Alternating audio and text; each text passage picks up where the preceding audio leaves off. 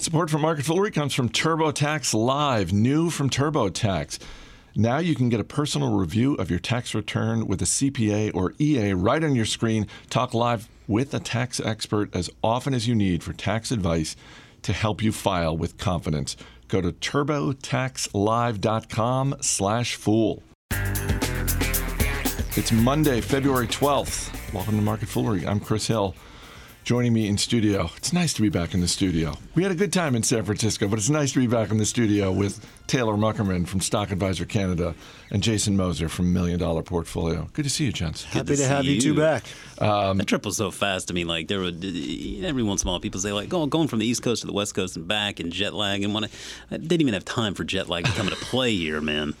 Um, it was fun uh, on Thursday to tape sort of almost like the commando style market foolery with Michael Douglass.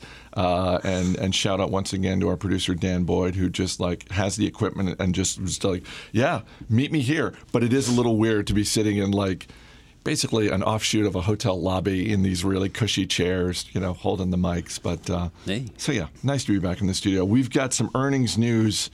Um, We've got a bunch of different stories with the Walt Disney Company, and we'll get to all of those. Let's start with uh, the restaurant industry. Restaurant Brands International, with one of my favorite tickers, QSR. Uh, restaurant Brands up more than 7% this morning. This is the parent company of Burger King and Popeyes and Tim Hortons. Help me out here, Jason, because their, their fourth quarter revenue was not particularly great, and their same store sales were barely positive. Well, that is true. Am I focusing I'm not going on the to argue this. Am I focusing on the negative too much? Maybe. I mean, I listen. I think we're in a market where I mean, this is a very uh, rapidly rising tide, and, and, I think that if you are in the quick service restaurant. Uh, part of the industry as opposed to like you know uh, fast casual. I think quick service restaurants are, are, I think we're seeing why these are good investments uh, in some cases. And QSR with the acquisition of Popeyes last year, I mean this is a restaurant company being very much built in the vein of Yum Brands, right? I mean now you've got a company with three distinct brands and Popeyes and Tim Hortons and Burger King the Popeyes uh, acquisition has been integrated. Um, I mean, there are concerns there. Maybe traffic is a little bit weak. Um, Tim Hortons, I don't know the traffic there is, is any more encouraging. Uh, growth came from new stores. And I think generally speaking, that is part of what has the market excited is knowing that there are stores still to be opened here. So, regardless of traffic or weak comp numbers, you can always look at that lever as a, as a source of growth. So, I, I, think your concern is merited, but I think the market is just choosing to look at this as a glass half full. I, I will, having focused on the neg- negative so far, um, I, I, will give them credit for um, the Popeyes acquisition, which seemed like a really smart acquisition at the time. And the only question, and really this is probably the main question anytime any company in any industry acquires another and that is the sort of how do they bring it together? Because sometimes you've got different corporate cultures. Um, what is the strategy there? And it looks like at least in the short term rbi has done a good job of, of bringing popeyes under that umbrella. I, I, think you're right. I think that um, they saw Popeyes as an opportunity to get into um, more of a, a chicken specific market. And I think that's important, really, because chicken, I think, translates very well internationally. I mean, you can find it all over all over the globe, and it works pretty well. Um, and we're seeing a lot of success with companies like KFC, uh, Chick fil A, and a lot of people out there would love to see Chick fil A go public. When you look at those numbers and think they don't even have to include Sunday store sales, and they're still lapping a lot of their competition. Um, I mean, there is uh, it, there is a lot of reason to pursue that, and, and even McDonald's is is catering its menu towards more chicken um, oriented items here going into the new year. I think I think the biggest concern for me with QSR, and and I'm I certainly not saying that this uh, is a bad investment by, by any means, but I think the concern, at least that I have with it, that I have to kind of come to terms with, is I'm not sure that the brands in this company's portfolio translate quite as well globally. I mean, you have Burger King, and that's kind of the Pepsi to McDonald's Coke, but certainly McDonald's has a, has a better known brand globally. Tim Hortons, uh, very well known north of the border. Oh, for sure. Yeah, that's their Starbucks. Yeah, Yeah, and, and probably going to have a little bit more of, of a difficult time, I think, uh, building any kind of a real presence here. And, and Popeyes, uh, yeah, to a degree, maybe, but I mean, I, I don't know that that carries nearly the brand power that KFC does, for example. So, I mean, it, it is a well-run business. I think they're doing the right thing in consolidating and, and consolidating and, and finding a number of different ways to win. Um, but I'm still not convinced of that portfolio's long-term uh, staying power. The product at Popeyes, though, sure is good. Hey, I mean, It is. It's a hybrid Bojangles KFC. It is It so is. good. It is nothing to sneer at. I mean, you're getting spicy chicken. Yeah. You're getting biscuit. I mean, you just can't. You can't go wrong. Louisiana Fest. Shares of iRobot Corporation are up about 5% this morning. Um, and with that rise, that means shares of iRobot are only down 31% in the last three days. This happened when we were uh, out in San Francisco last week, so it uh, sort of fell off my radar. What, what happened here? Yeah, so they delivered a, very, a pretty strong quarter. I mean, revenue was up as much as you would expect a growth stock like this to be up. Um, they just gave a little uh, lesser guidance than folks were expecting. Revenue still expected to grow. Uh, per, pretty strong, but uh, they're ramping up spending on the R&D and marketing side, uh, acknowledging that competition is definitely creeping in to their product lineup. And uh, not only did they have a worse quarter than the previous year in China, but some Chinese products are also making their way into the United States to compete directly with what iRobot has to offer. So uh, they recognize that, and while they do acknowledge revenue should be up next year, um, they're spending accordingly to try and combat this increased competition and hopefully drive some new pro- product lineups, um, make the existing products better, more more affordable, possibly. So. Um, Definitely interesting to watch as a first mover now now being encroached on, upon, and uh, but they have a very strong balance sheet, so they're working from a position of strength there and founder led. So you you imagine that uh, there's still some alignment there with shareholders in terms of where the the founder is trying to take this business. Is this a stock that is on sale? Because over the last three years, it's almost doubled over the last three years, and it's soundly beaten the market. Mm-hmm. And down 30% when you look at that performance over the last few years, it's hard not to, at least that's my default thinking. That's my default question on that. Yeah. Like, well, is it, did it just get a little too high and now it's now it's cheaper than it should be? Maybe they need a robot for. Uh, those that fly a little too close to the sun, keep it from sort of getting in that predicament. in the first place. Changing the Maybe that is the case here. Yeah. Yeah. Maybe it, maybe it was something that was that was a little bit um, overvalued, so to speak. I mean, I'm a bit torn. I mean, I, I, I feel like this is a pretty good company, and and, I, and obviously investors have done very well with it up until this point. Um, I, the, my concern is, you know, we talk a lot about these device companies um, and how hardware is generally speaking a race to the bottom. I mean, unless you're something like Intuitive Surgical, for example, that's building some hardware that that really is, is going to be difficult to compete with. I mean, it's obviously because partly the software that's going into it as well. But I mean. It, I, iRobot to me, I mean, doesn't seem like it's producing a product that is terribly protected. I mean, I feel like another company could go in there and try to to develop something like that. And I know I've seen a commercial on TV, some Roomba uh, competitor like iShark or something iShark, like yeah, They, they said that that's definitely it's reached our shores and it's creeping. and yeah. that is a very i mean that is that is a that seems like just a total knockoff of, of the of the roomba which i mean i think the roomba is clever Yeah.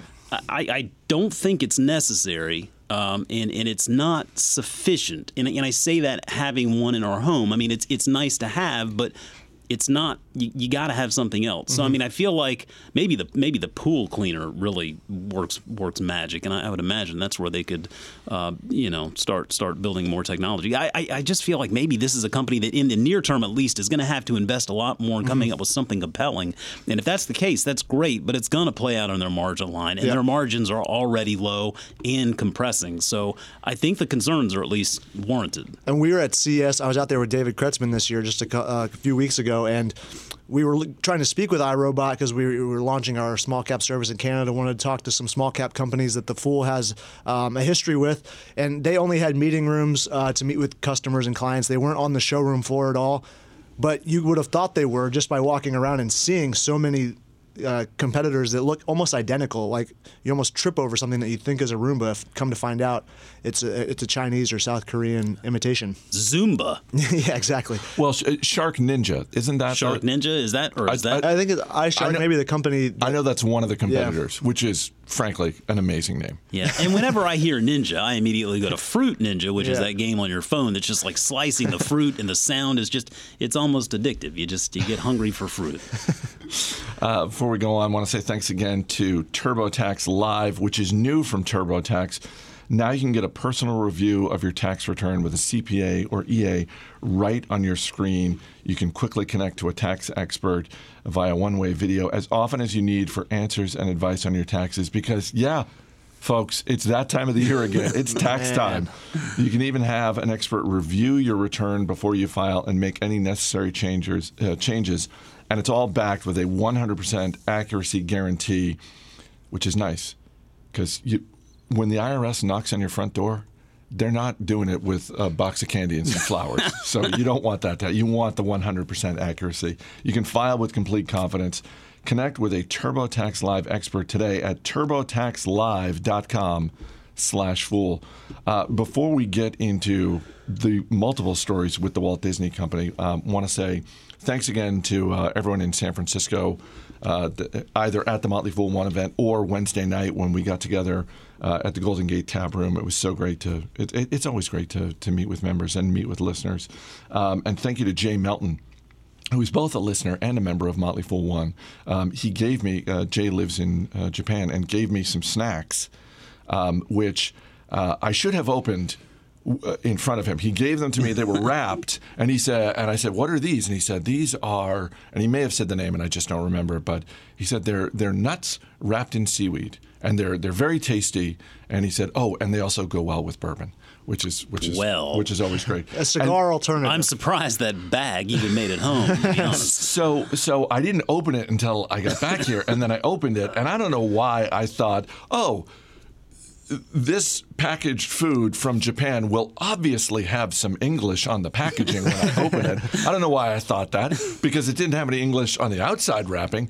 And so I open it up and it's a bunch of different flavors based on the fact that these individually wrapped snacks have different colors. I have no idea what the different flavors are. Um, I think I'm going to have to try them all just because I'm sure one of them is probably really spicy. and we just have to roll the dice and see which one. as long as you're not allergic to any particular kind of nut. I'm not. I, don't, I, don't, I don't have. I don't have the nut allergy, so that's uh, so that's good. Um, and also, uh, before we move on, I want to give a shout out to uh, listener Dale Ting, who is Hey, visiting Dale. us In the house. He's Thanks in the house coming. on the other side of the glass with our man Dan Boyd. He is visiting from L.A. Uh, so thanks so much for coming by. I really appreciate it, Dale. Walt Disney Company making a bunch of headlines this morning, and you can just choose choose your own adventure, guys. Here are the headlines. They're raising ticket prices at the theme parks. They've got uh, a content licensing deal with Alibaba, and Comcast has decided since the the recent deal that Disney made for those Fox assets hasn't closed. Comcast has decided we might take another run at this because we came in with a higher bid. Which, by the way, if I'm a Fox investor, I'm not necessarily thrilled about the fact that uh, if this is true, that they went with the lower bid from Disney. But Jason, you get first crack. What's of those three? What is the most interesting to you? Oh, I'm gonna just see if I can't rip all these songs The things off here in trifecta. ten seconds. Okay. All right? Yeah, ticket prices. Yeah, you're, you're gonna pay them. Uh, the, the licensing deal with Alibaba, total no-brainer. Yeah. And Comcast, no, No, not gonna happen. Not going to happen. That Comcast takes another run at it, or even if they do. You, Even if they do, it just doesn't matter. your advice to Comcast is save your time and money. Don't just just let it go. yeah, I know. I feel like maybe I, I don't know the I don't know where this headline came from, but maybe A little, somebody a little Comcast. place, we, a little place we like to call the Wall Street Some- Journal. Somebody, well, no, no, no, but I mean, I don't know where they got it. Like, maybe this is just Comcast wanting to seem relevant. Someone like not totally asleep at the wheel. Like, oh, we meant to get in there and make an offer, but oh, just a little bit too late. Oh well. Um, no, I mean, I think in regard to the prices, I mean, I feel like if I were a professor of economics, I would always be pointing to Disney for something. I mean, there's just always a case study there. I think in the case of the parks, I mean, this is just a great lesson in their pricing power and operating leverage because the parks I mean, this is a big part of the business, obviously, and that's not going to change. And I think another thing that they do as they grow and the park segment becomes a bigger part of it, and they have more offerings as they raise ticket prices. And it's not like they're raising ticket prices across the board. I think Right, in some yeah. cases some stayed the same. It becomes very difficult as a consumer to go in there and like nitpick and be a little bit more critical, particularly as they hold such power in the possession of those parks. And so I think as long as they're keeping them fresh and continuing to add to the experience. I mean, they're going to continue to bring in traffic, and they're not making these price. They're not increasing prices willy nilly. I mean, they're doing this based on the data that they have, and the, this, you know, the supply and demand. I mean, as long as the demand is there, they're going to be able to command some pricing there, particularly in, in times uh, uh, where where the consumers are feeling pretty good about things. And then the operating leverage. I mean, all, all they got to do is just bring the people in the parks. I mean, you just keep spending more and more and more, and they become more and more profitable. So, I mean, they're going to do it. Are you really going to tell your kid they're not worth four extra dollars a Exactly. day when you're already spending one fifteen on them? Well, I don't think so. so it, you mentioned the pricing power, and I remember the, uh, the last time I, I've only been to Walt Disney World a couple of times, and the last time was in 2010. And I remember talking with a cab driver about Disney's response to the Great Recession, and because it's not just the Walt Disney company, you know, it's not just that park in and of itself. Obviously, there are all of the ancillary businesses that depend on that park Sure. bringing in a lot of people. Yeah. And here, example, a cab driver who was saying that they did a great job in 08 and 09, and it was really only in 2010 that they were starting to um, cut back on the deals. But he said they did a great job of not necessarily slashing prices willy nilly, but putting together really attractive packages so that they could keep um, more people coming in. And um, and I think that uh, to your point, Jason, now they're looking at the opposite side of that and saying, hey, we're not going to raise prices across the board, but in areas where we feel like, yeah, we can pull this lever, they're going to do it. And well, we discussed this too. I mean, they did. I I agree. I think they did a great job uh, through that difficult period in figuring out ways to keep customers coming in. Now, traffic wasn't as high; it mm-hmm. just clearly wasn't. We saw that play out on on the operating income line. And it's also worth remembering too that there we're going to run into another tough stretch where they're not going to be able to just command pricing, and they're going to have to go back to figuring out ways to get consumers in there. So it is a bit cyclical, but that all kind of goes back to the beauty of this business, and they make their money in a number of different ways, including license deals like they just forged with Alibaba, right? Yeah, the parks are becoming more efficient. They're becoming more technologically advanced. So you imagine they become uh, cheaper to run. So then the prices, uh, if they do hit a recession, then uh, it might not hurt as badly. Yeah, that's a good point there. I mean, if you think about just sort of the way technology is going, I mean, you're going to have more automation as time goes on. Amazon's not the only one that's going to have robots running stuff, right? I Yeah, mean, They're, right. they're getting their warehouses outfitted, I think, pretty nicely. But that, that technology is going to, you know, cross cross market segments and and uh, whether it's hospitality or restaurants or whatever, I mean, more automation is coming into play, which is good and bad. I mean, there are trade offs there. Um, and I mean, in regard to the, the content deal with Alibaba, I mean, that is a, just a no brainer. I mean, you have that content, you've got a large country that wants that content More eyeballs than anywhere a- a else. phenomenal distribution platform in Alibaba. Mm-hmm. Uh, you you have to take advantage of that, uh, and I think it's Youku, the the streaming platform with Alibaba, that actually will get that out to their to their consumers. But yeah, Interesting to see that right after Disney pulled their deal Yeah. with Netflix in 2020 to now, not not a same deal, but you know, still trading content with them for uh, for a fee. Well, yeah, and they had like Disney had their own platform at some point there that they were trying to manage. Uh, There was some question as to why they really shut that platform down. I think perhaps part of that was due to regulations within the country. But I mean, there are going to be some markets where it's a bit more difficult to have full control, and so where you can't have that full control, you you, you forge uh, agreements with, with partners, and, and, and in this case, Alibaba makes uh, makes for a good Best of the bunch over there, yeah. All right, Taylor Muckerman, Jason Moser, thanks for being here, guys. Cheers. As always, people on the program may have interest in the stocks they talk about, and the Motley Fool may have formal recommendations for or against. So don't buy or sell stocks based solely on what you hear. That's going to do it for this edition of Market Foolery. The show is mixed by Dan Boyd. I'm Chris Hill. Thanks for listening. We'll see you tomorrow.